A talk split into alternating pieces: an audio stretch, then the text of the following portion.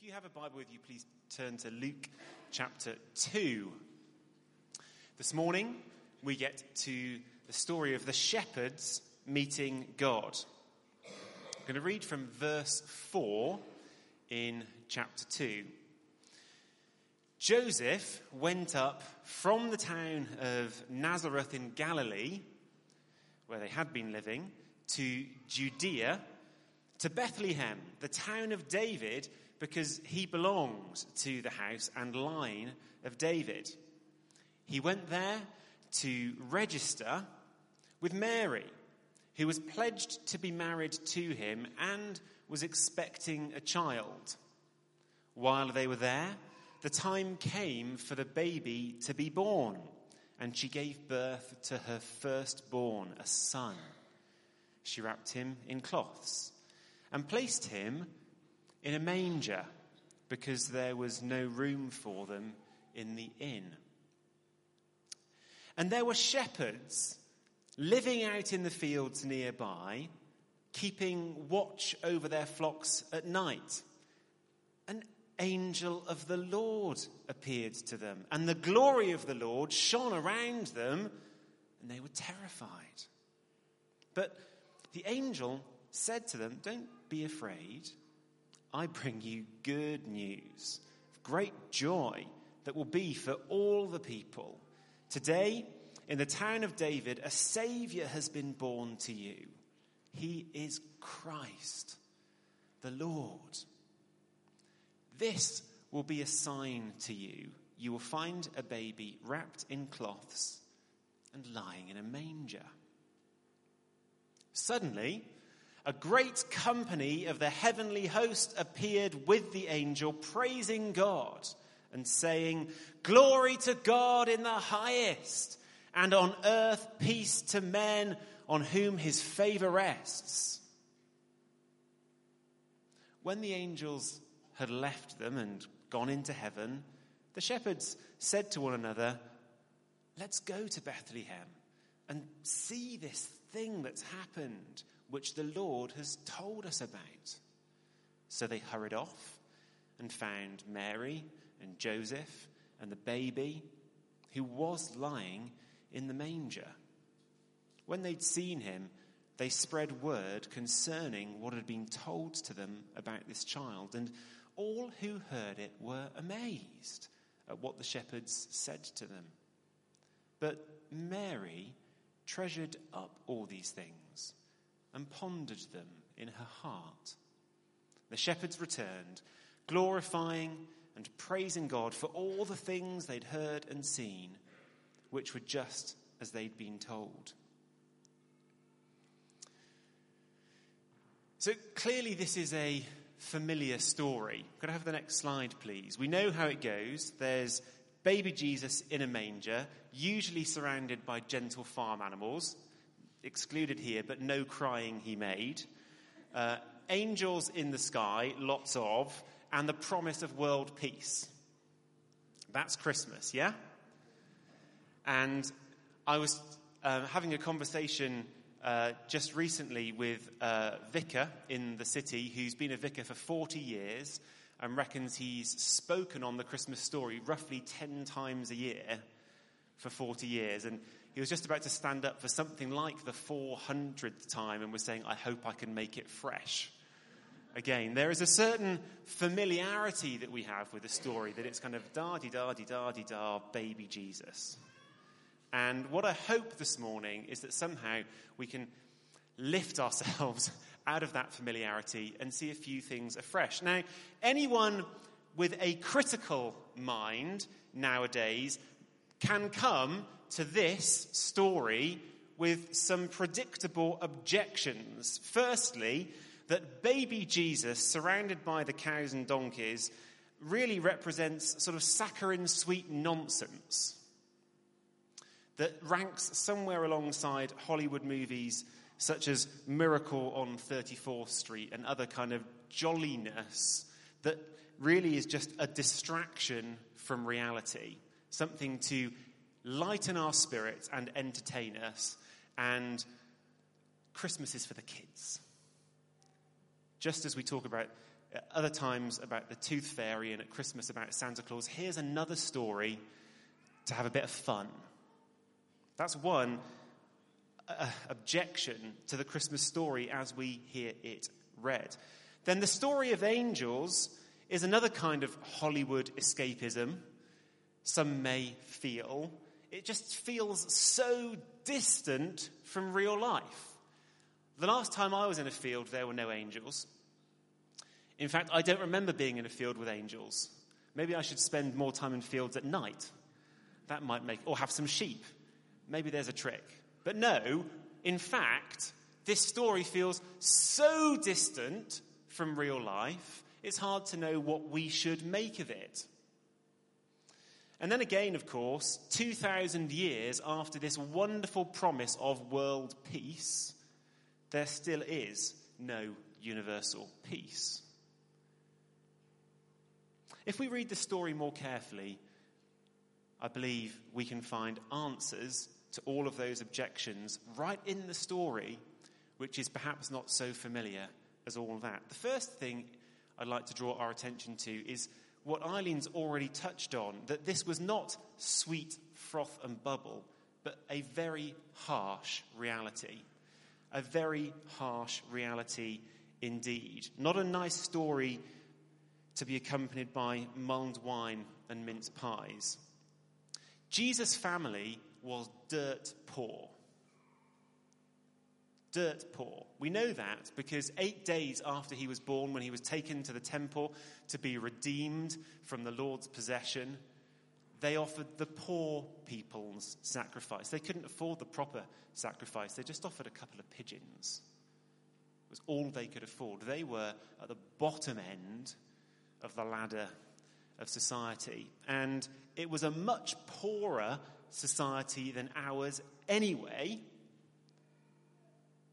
pretty much everybody alive at that time lived a much worse life than any of us already, and they were at the bottom end of this society. Now, I read, as pretty much every translation in English will tell you, that there was no room for them at the inn. In fact, that the word in Greek in the original story can mean an inn.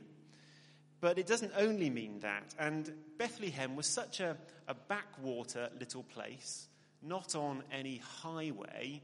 And it would be a bit surprising if there was indeed an inn of any kind in that place. What would have been normal instead is that you were welcomed into people's homes, especially if you had extended family. They would welcome you in. There was a culture of hospitality through that part of the world. And They'd gone to Bethlehem precisely because it's where they found family, where their roots were. And most likely, Mary and Joseph were staying in some way with extended family, just as poor as they were, and without much room. As Eileen said, people lived right up close with animals. Why build another roof when you can have the donkey in with you? Because roofs were expensive and donkeys were precious. And in most homes, there was really just the one room in which everybody ate, slept, uh, including the animals. Often there would be some kind of ledge that lifted up a portion of the house so that the animals couldn't just trample through everything, but people lived with animals and uh, that might all sound quite, it's quite, it's quite kind of cuddly when you see it on a card and you can't smell anything. Many of you will have been to Cogges Farm in Witney. It's a wonderful sort of, sort of farmy kind of place that you can go and visit. I like it. I like wandering around the house. I like wandering around the garden. It's all very nice. There's one bit of it I don't like at all. There's an ox byre. That's not someone who buys oxes. That's a place where you keep oxes and oxen even, and uh, it smells bad. And more, you can cope with the smell, but as soon as you go in and look across, you can see in the sunlight all the flies that hover around. And I don't know about you, any of the rest of you who've been there, I come out wanting to shake myself off And it's not trying to get rid of the smell, I'm just wondering if anything's clinging to me still. A few years ago, I had the privilege of going into a Berber household in a village in the Atlas Mountains, and they invited us all in for mint tea. And um, that was all very lovely. We all sat down. But as we went into the room where they received us to drink the mint tea, we went past the doorway into a courtyard where they were keeping their food. The food consisted of about half a cow hung up by its legs that had been there since they killed it and started eating it a while ago, covered in flies. And I thought, I'm glad we're sticking to the mint tea. Maybe some biscuits out of a packet will be fine, but I don't know that my constitution would stand living here. Jesus was born into a dirt poor family, and his reality was a harsh one, in which the people were poor, we can assume often hungry, flea bitten, lice ridden, infected, and tired. That's what the manger means. There were other things in the manger other than straw, living, looking for blood.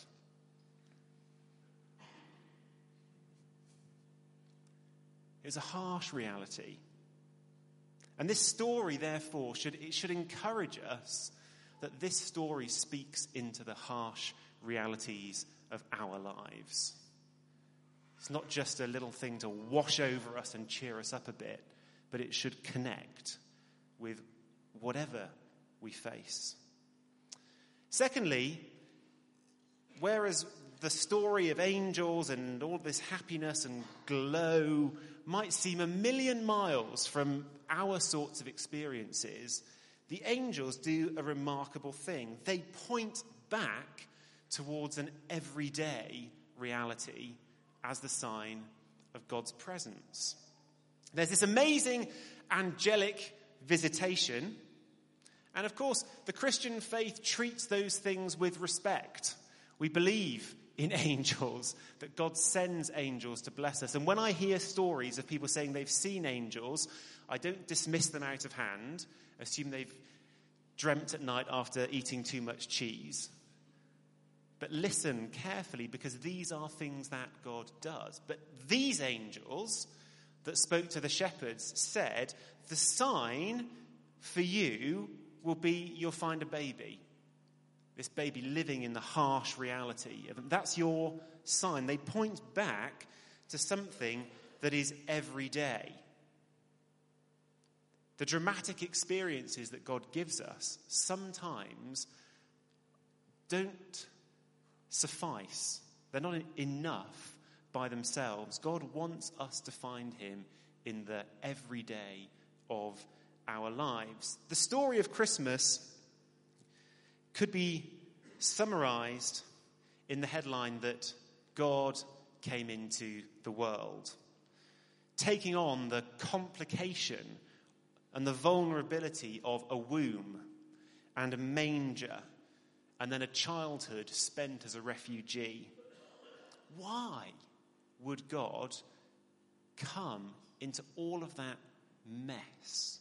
Why? I mean, if he's, if he's truly powerful, can he not sort out whatever needs to be sorted out just by sending a word from his throne?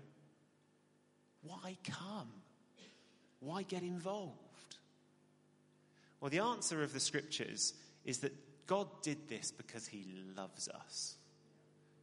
That's why he did it. He was determined to do people good. And you can't serve people properly from up high on a pedestal. I've been in and out of the school that we started in September, Tyndale Community School, this term. All of the children began this school year aged four. The tallest's about that big. And when I'm there, I find I spend quite a lot of time crouching down and on my knees in order to talk to them, to connect with them. The chairs are low, and that's helpful too, because you can sit down and get on their level. When you want to connect with people, it's the most natural thing in the world to come down to their level. If you stay standing up, then you will not be such a blessing to them as they talk to your knees. And huh, some of you know that my uh, graduate studies were around insects. It's not something I ever really intended, there was money for it. So I spent three years studying insect behavior. And uh, I discovered some things which you can ask me about over coffee if you're really interested. And, uh, but I was re- realizing recently that actually the significance of insects goes further back in my life to when I realized, I just remembered this recently, that the first time that the penny really dropped for me about what Jesus had done in coming into the world was told to me around a story about insects. I was hearing Billy Graham preach, and he said something, and the penny dropped for me. Maybe it might drop for you in a new way this morning. He said, Imagine you're walking along and you see a nest of ants, and they're in trouble. Whatever the trouble may be, part of their nest has fallen in, or there's some water coming to to damage them and threaten them, whatever the problem is, if you were an especially compassionate person, you might stop for a moment and see if you could shift things around to help them, but probably not. In Christ coming to the world, it was rather like God looked down in the same sort of way at our trouble and said, You know what? I need to sort that out.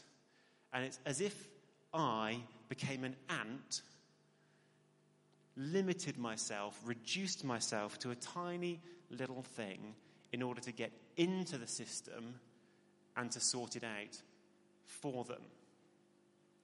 Except, of course, that the reduction involved in me becoming an ant is a mere fraction of what Christ did, being the God who made all things, reducing himself to a little baby. Why do it? The only possible answer is his tremendous, tremendous love for us. The Christian faith does not provide a spirituality that helps us to forget the pain of life nor a vision of another world into which we might one day escape. Rather, the message of the Christian faith is that God steps into this world to live with us here. And that means, of course, that He's close by. He's close. Even now, He's here. And I wonder, can you say how he's touched your life? When you think about it, what signs have you seen in your own life that God's close? How has he touched you? Have you seen prayers answered? I know that many, many here have. Have you perhaps received some undeserved kindness that left you wondering, where did that come from? Why is that present in my life? Maybe you've been amazed by something in the natural world, whatever it may be, that left you feeling that you'd been given a window on some divine reality. Surveys, even in secular Europe, consistently show that most people pray and most people believe in God. Those same surveys also reveal the biggest reason why people reject belief in God. That is the matter of human suffering. That brings us to the last common objection to this Christmas story that despite the Christmas story, and despite us sometimes being touched by God, after all of that, the promise of world peace has still not come. Suffering remains in the world. And so